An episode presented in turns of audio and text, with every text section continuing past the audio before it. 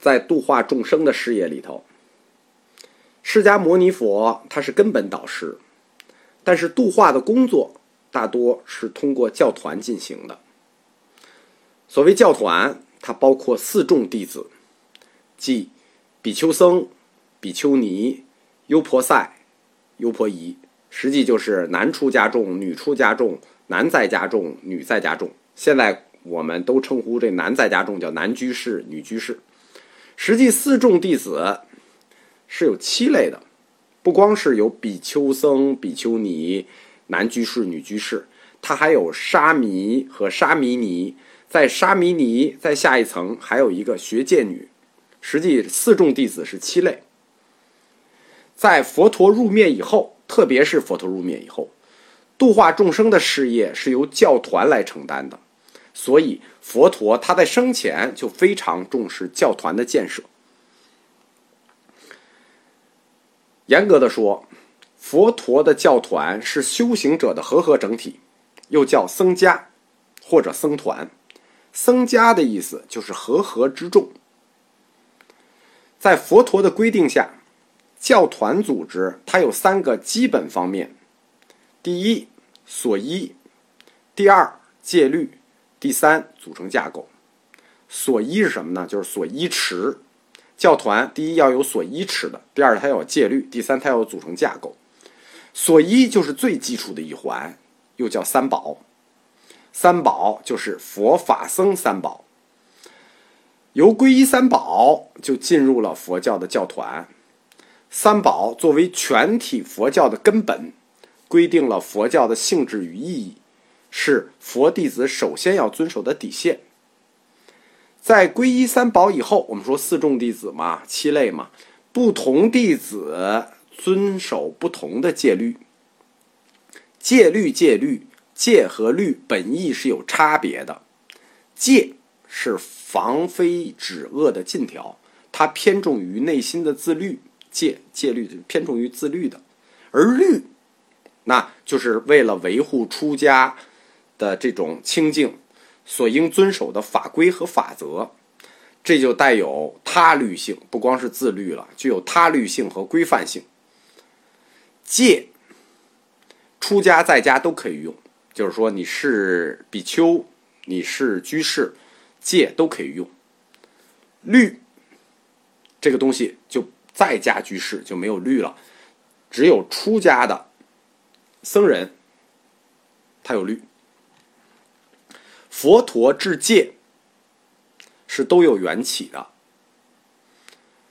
最初僧团开始遵守的只是一些基本戒律，但是弟子越来越多，环境越来越复杂，所处的环境越来越多，所以根据所处的具体环境，佛陀就对戒律给予了细化，就是说都有缘起，每一条都是有原因的。传到中国的有四部戒律。在佛陀入灭以前，有一些弟子因为有神通嘛，已知佛陀要入灭，就已经抢先入灭了，就是不忍看着佛陀入灭，行神通抢先入灭。比如说著名的舍利佛，而且不是一个，包括大爱道，余下的阿罗汉弟子为数不少，其中有五百众，在如来入灭后参与了结集，什么意思？就参与了佛经的整理。根据大乘经典，因为小乘经典这都是阿罗汉弟子，但大乘经典说，这些佛陀的声闻弟子，就这五百阿罗汉，他们实际是菩萨，叫内为菩萨，外现声闻身，就是外表看着是阿罗汉，其实他内心都是菩萨。他们构成了佛陀以一大世因缘出世度化众生的主要眷属部分。更是度化声闻弟子的基本助力。佛陀常随的这千二百五十人句，都属于这种性质。佛陀的言教要传，那就有一个指定正统传人的问题，这就是所谓的复法藏者，就是有点像我们说谁是这个正统复法藏，谁是正统传人的问题。托付法藏的人就是付法藏者。第一代佛陀的付法藏者是摩诃迦叶。摩诃迦叶又叫大迦叶，以头陀行著称，就是人品很卓越，凡行清净，受到佛陀的推崇。佛陀曾以次半座来显示摩诃迦叶尊者的头陀功德。在佛陀入灭之前，舍利弗、目犍连都已经入灭了，所以佛陀就把自己入灭之后教团的领导权赋予了摩诃迦叶，史称复法藏第一祖。在佛陀葬礼结束不久，第二年，摩诃迦叶就发起了佛教的第一次大结集，在阿舍世王的护持下，五百阿罗汉汇集于摩羯陀。国王舍城附近郊外的七叶窟，以摩诃迦叶为主持，以阿难为诵经者，优婆离为诵律者，举行了佛教史上最著名的结集，也是第一次结集，即五百结集。摩诃迦叶最后，他将教团的领导权托付给了阿难，但是他并没有入灭。据传，摩诃迦叶曾受佛的嘱咐。未取入灭，而在摩羯陀国的鸡足山入寂定，等待未来弥勒佛出世。这个时间大概在佛灭后的二十年。阿难又作阿难陀，意义为欢喜。他是提婆达多的弟弟，也是佛陀的堂弟。在佛陀五十五岁左右的时候，他出家，当时他二十岁。出家以后，一直随侍佛陀，长达二十五年之久，直到佛陀圆寂。根据佛典记载，阿难相貌端端正啊，屡受妇女诱惑。呃，我也讲过这个，他有这个特点。但是阿难出离心甚坚，凡行始终清净，就是只有谣言，他没有干过什么事儿。佛陀他在圆寂前最后教中曾经称赞阿难。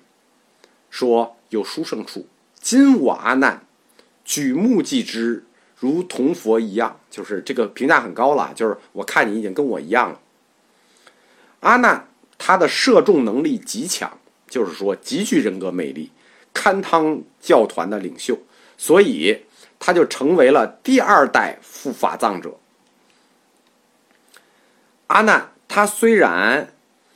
长期跟随佛陀，闻持佛陀一切言教，但是因为他随侍佛陀，事情很杂，无暇专修，所以他迟迟未证得阿罗汉果。在佛陀的主要弟子中，阿难是最后一个证得阿罗汉的。但是因为阿难他特殊的身份和位置，所以他深深的领会佛的佛意。你说佛就是如我一样嘛。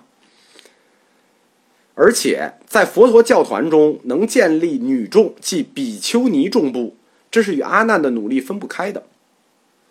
在摩诃迦叶发起的第一次结集的时候，要共推五百罗汉参加结集，但这时候阿难未证阿罗汉，就是他没有资格去结集，又受到摩诃迦叶术士呵责，就有好几件事儿，就是干得很不好。阿难很有意，呃，迦叶很有意见，比如说请佛度女人出家，不请佛久住世间，等等等等。阿难呢，于是他就奋发精修，速成阿罗汉，就是历史上唯一一个速成阿罗汉的人，一夜即证得阿罗汉果，颇具传奇色彩。证夺阿罗汉果之后，阿难即赶至王舍城，加入了五百阶级。在这次结集过程里，阿难作为诵经者，负责诵出佛陀的教说。所以，佛陀的经教现在大部分佛陀的经教是以“如是我闻”开头。实际，谁“如是我闻”这句话谁说的？这句话就是阿难说的，标明来自阿难的口述。因此，阿难就和迦叶一样，对于保存和传承佛陀的教说。起了决定性的作用。也正是他这样重大的贡献，阿难被迦叶指定为佛陀入灭后僧团的第二代领袖，史称法藏第二祖。佛陀还有一个重要的弟子值得一说，就是无争行者须菩提。须菩提在佛陀诸阿罗汉大弟子中以无争行者著称。无争，无争行就是无苦无烦恼的中道行。须菩提能住无争行，是因为他善于解空。须菩提因知法空，乃说诸法，包括须菩提，乃假名。这什么？这已经开创了大乘中观学派的理论先声。所以，为什么他特别值得一提？后来大乘中观学派是要追到这儿的。大乘佛教注重谈空，所以须菩提在其中享誉极大，尤其是通过《金刚经》，在中国影响广泛而且深刻。按照声闻部的经典，就是《阿含经》，释迦牟尼素世行种种救度众生的菩萨行，所以以菩萨生、菩萨身入住兜率天，又从兜率天来人间，经八相成道，整个八相合起来乃一大世因缘，不同阶段相。以后诸佛成佛的过程都是这样，这就是以后诸佛成佛的常法。就是所有的人成佛都是要经过八相成道。当菩萨最后身出生的时候，就是他最后一次，就下一次就要成佛的时候，他就呈现诸多殊胜相。印度人极好面相学，就是我们在看这个佛教雕塑史、艺术史的时候，就发现他实际都是从印度人本身的这个爱好里头挑出一些好相来。所谓三十二相。八十随好，三十二相乃大相；八十随好，乃是小相。释迦牟尼乃至一切佛陀，通过觉悟，就是一切佛陀通过觉悟，都可以获得十号。如就是如来、应供、正遍知、明行足、善事、世间解、无上士、天人士、佛陀、薄伽梵。什么叫如来呢？就是我们最常说的佛陀的名字叫如来。如来者，为依于如实道而来，亲证如实境界，故名如来。但是，如来作为佛，他并非是上帝这种呃上帝之类的，因为释迦他否定有我。就是否定了存在上帝、造物主这样的存在，所以如来是佛，他并不是像西方式的上帝，他只是具有一切众生不共的智慧。什么叫一切众生不共的智慧？不共就是独有的、独特的，就是一切众生没有的那种独特智慧。在阿含经中，佛陀所具有的这种独特的智慧、能力和功德。总称十八不共法，就是有十八种别人没有的独特智慧功德。这十八不共法呢，就是十力、四无畏、三念住与大悲。十力加四无畏加三念住加大悲，加在一起，这叫十八不共法。我们下一讲讲十八不共法。